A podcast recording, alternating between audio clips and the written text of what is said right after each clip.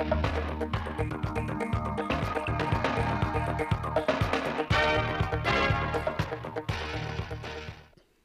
kính chào quý vị và các bạn đến với bản tin thời sự chiều ngày 20 tháng 12 của Đài Phát thanh Truyền hình Thanh Hóa. Chương trình được thực hiện trực tiếp trên sóng FM tần số 92,3 MHz. Thưa quý vị và các bạn, từ nguồn vốn huy động được những năm qua, Thanh Hóa đã đầu tư sửa chữa nâng cấp được hơn 102 hồ chứa nước, 130 đập dâng, 67 trạm bơm tưới tiêu các loại, kiên cố được hơn 1.000 km kênh mương, nâng tổng chiều dài kênh mương được kiên cố hóa lên 8.000 km. Qua đó, đã có hàng trăm vùng lúa thâm canh, vùng sản xuất chuyên canh rau quả an toàn tập trung, 4 vùng chăn nuôi và 9 vùng nuôi trồng thủy sản đã và đang được đầu tư xây dựng, nâng cấp, hoàn thiện hệ thống cơ sở hạ tầng. Tại xã Cao Thịnh, huyện Ngọc Lặc, Hội Nông dân tỉnh vừa phối hợp ra mắt tổ hợp tác nghề nghiệp trồng dứa gai công nghệ cao và giải ngân nguồn vốn vay quỹ hỗ trợ nông dân trung ương. Tổ hợp tác nghề nghiệp trồng dứa gai công nghệ cao là một hình thức liên kết giữa hộ gia đình trong xã tham gia một cách tự nguyện cùng một mục đích sở thích trồng dứa gai để phát triển kinh tế hộ gia đình. Tổ hợp tác gồm 10 thành viên, hoạt động theo quy chế tổ tự xây dựng. Tổ hợp tác có vai trò khuyến khích sự tham gia của các thành viên, tăng cường mối liên kết giữa người sản xuất và thị trường, cải thiện thu nhập, trình độ sản xuất và khả năng tiếp cận thị trường. Tại hội nghị, Hội Nông dân tỉnh đã giải ngân số tiền 500 triệu đồng từ nguồn vốn Quỹ hỗ trợ nông dân trung ương cho 10 thành viên của Tổ hợp tác nghề nghiệp trồng dưa gai công nghệ cao với thời gian vay 36 tháng.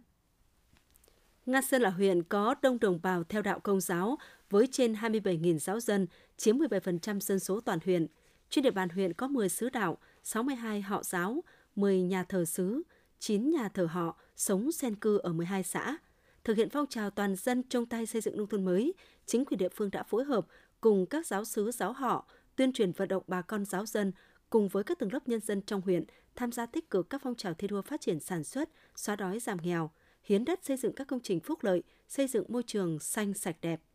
Kết quả, từ năm 2010 đến nay, bà con giáo dân trên địa bàn huyện Nga Sơn đã tự nguyện hiến gần 10.000 m2 đất thổ cư, trên 100.000 m2 đất canh tác, tháo rỡ hơn 5.000 mét tường rào để mở rộng đường giao thông nông thôn và xây dựng các công trình phúc lợi, đóng góp gần 300 tỷ đồng, hơn 10.000 ngày công để xây dựng kết cấu hạ tầng nông thôn theo tiêu chí nông thôn mới.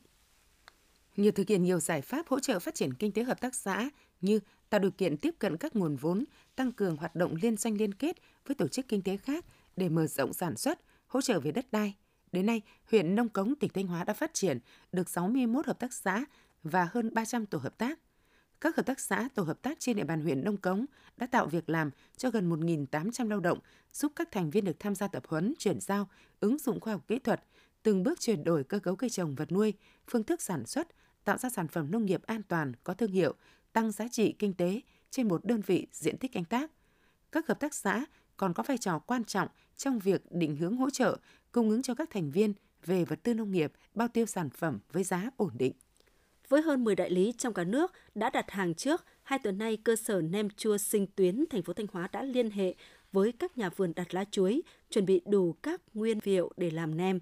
Cơ sở cũng đã ký kết hợp đồng với các cơ sở giết mổ uy tín để đặt thịt có nguồn gốc, đảm bảo vệ sinh an toàn thực phẩm. Đến nay, công ty trách nhiệm hạn sản xuất và thương mại Yến Xào Sứ Thanh huyện Hậu Lộc đã đầu tư dây chuyền sản xuất mới để tăng gấp đôi công suất.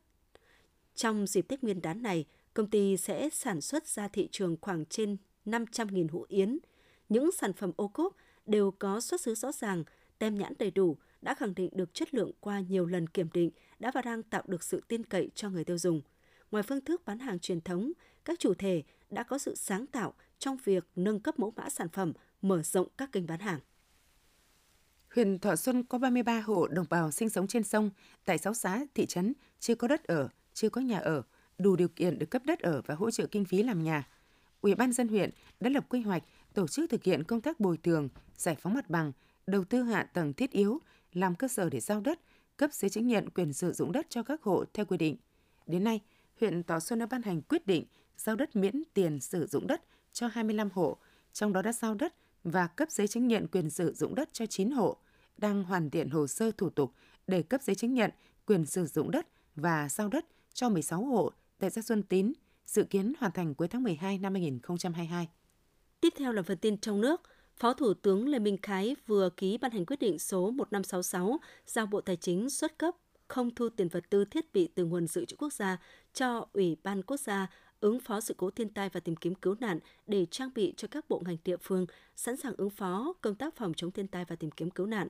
Phó Thủ tướng yêu cầu Bộ Tài chính, Ủy ban Quốc gia ứng phó sự cố thiên tai và tìm kiếm cứu nạn chịu trách nhiệm về thông tin và số liệu báo cáo, có trách nhiệm tiếp nhận, phân bổ số vật tư thiết bị nêu trên cho các bộ ngành địa phương theo đúng quy định.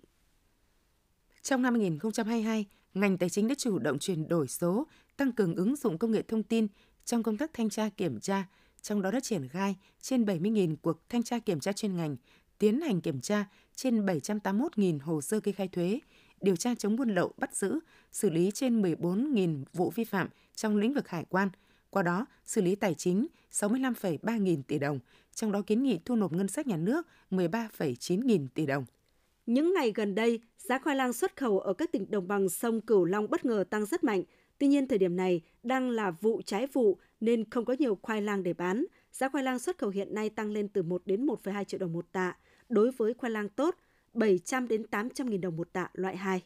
Qua giả soát, hiện nay có hơn 50% diện tích trồng khoai lang nông dân đã chuyển đổi sang trồng các loại rau màu khác hoặc trồng cây ăn quả. Một phần diện tích còn lại, nông dân vẫn chưa dám trồng khoai trở lại do vốn đầu tư tương đối cao và đầu ra phụ thuộc vào thị trường Trung Quốc. Giải pháp lâu dài là phải cơ cấu lại theo hướng doanh nghiệp xuất khẩu, cần liên kết với các hợp tác xã và nông dân gắn với bao tiêu sản phẩm.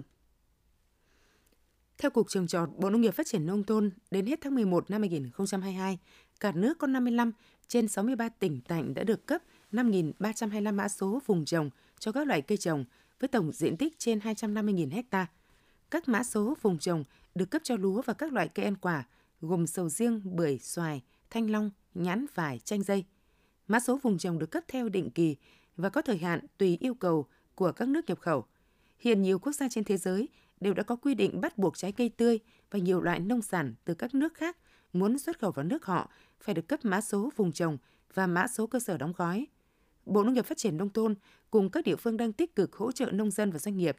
đẩy mạnh xây dựng mã số cơ sở đóng gói và mã số vùng trồng cho các loại cây ăn trái và cây trồng nói chung. Bộ Thông tin và Truyền thông vừa cho biết, trong năm 2022, tỷ lệ dịch vụ công trực tuyến đủ điều kiện được đưa lên mức độ 4, ước thực hiện 100%, đạt kế hoạch năm 2022 và tăng 4% so với năm 2021. Số dịch vụ công trực tuyến mức độ 3-4 có phát sinh hồ sơ tính đến ngày 20 tháng 11 năm 2022 là 77%, tăng 36% so với cùng kỳ năm 2021. Dự đoán số liệu thực đạt được là đến hết năm 2022 đạt khoảng 80%, bằng 100% so với chỉ tiêu đặt ra. 701 trong tổng số hơn 4.100 doanh nghiệp ngoài nhà nước có công đoàn cơ sở trên địa bàn tỉnh Bình Dương thông báo về chế độ thưởng Tết 2023 cho người lao động. Đa số các doanh nghiệp kể trên đều thông báo thưởng Tết bằng một tháng lương cơ bản, chỉ có 7 doanh nghiệp thưởng Tết dưới một tháng lương cơ bản. Bên cạnh đó có 10 doanh nghiệp công bố thưởng Tết trên một tháng lương cơ bản. Tuy nhiên, cũng có 5 doanh nghiệp do tình hình sản xuất kinh doanh khó khăn nên thông báo không thưởng Tết cho người lao động. Công đoàn Hà Nội sẽ hỗ trợ mức từ 500.000 đồng đến 1 triệu đồng cho công nhân gặp khó khăn do thiếu việc làm, mất việc, bị nợ lương dịp Tết Nguyên đán Quý Mão năm 2023. Số liệu thống kê từ các quận, huyện, thị xã trên địa bàn, đến ngày 15 tháng 11 có 31 doanh nghiệp phải giảm giờ làm hoặc chấm dứt hợp đồng lao động với hơn 13.000 lao động. Riêng khu công nghiệp và chế xuất có 7 doanh nghiệp sử dụng hơn 6.140 lao động phải giảm giờ làm của người lao động hoặc buộc phải chấm dứt hợp đồng lao động. Trước tình hình đó, Liên đoàn Lao động thành phố Hà Nội ban hành kế hoạch hỗ trợ bằng tiền mặt 1 triệu đồng một người cho các đối tượng gồm lao động đang bị tạm hoãn hợp đồng lao động, nghỉ việc không lương từ sau ngày 1 tháng 10 năm 2022 do doanh nghiệp gặp khó khăn, người lao động bị nợ lương ít nhất là 3 tháng do doanh nghiệp khó khăn hoặc chủ bỏ trốn. Cục Hàng không Việt Nam vừa công bố điều chỉnh tham số điều phối đường hạ cất cánh tại cảng hàng không quốc tế Tân Sơn Nhất.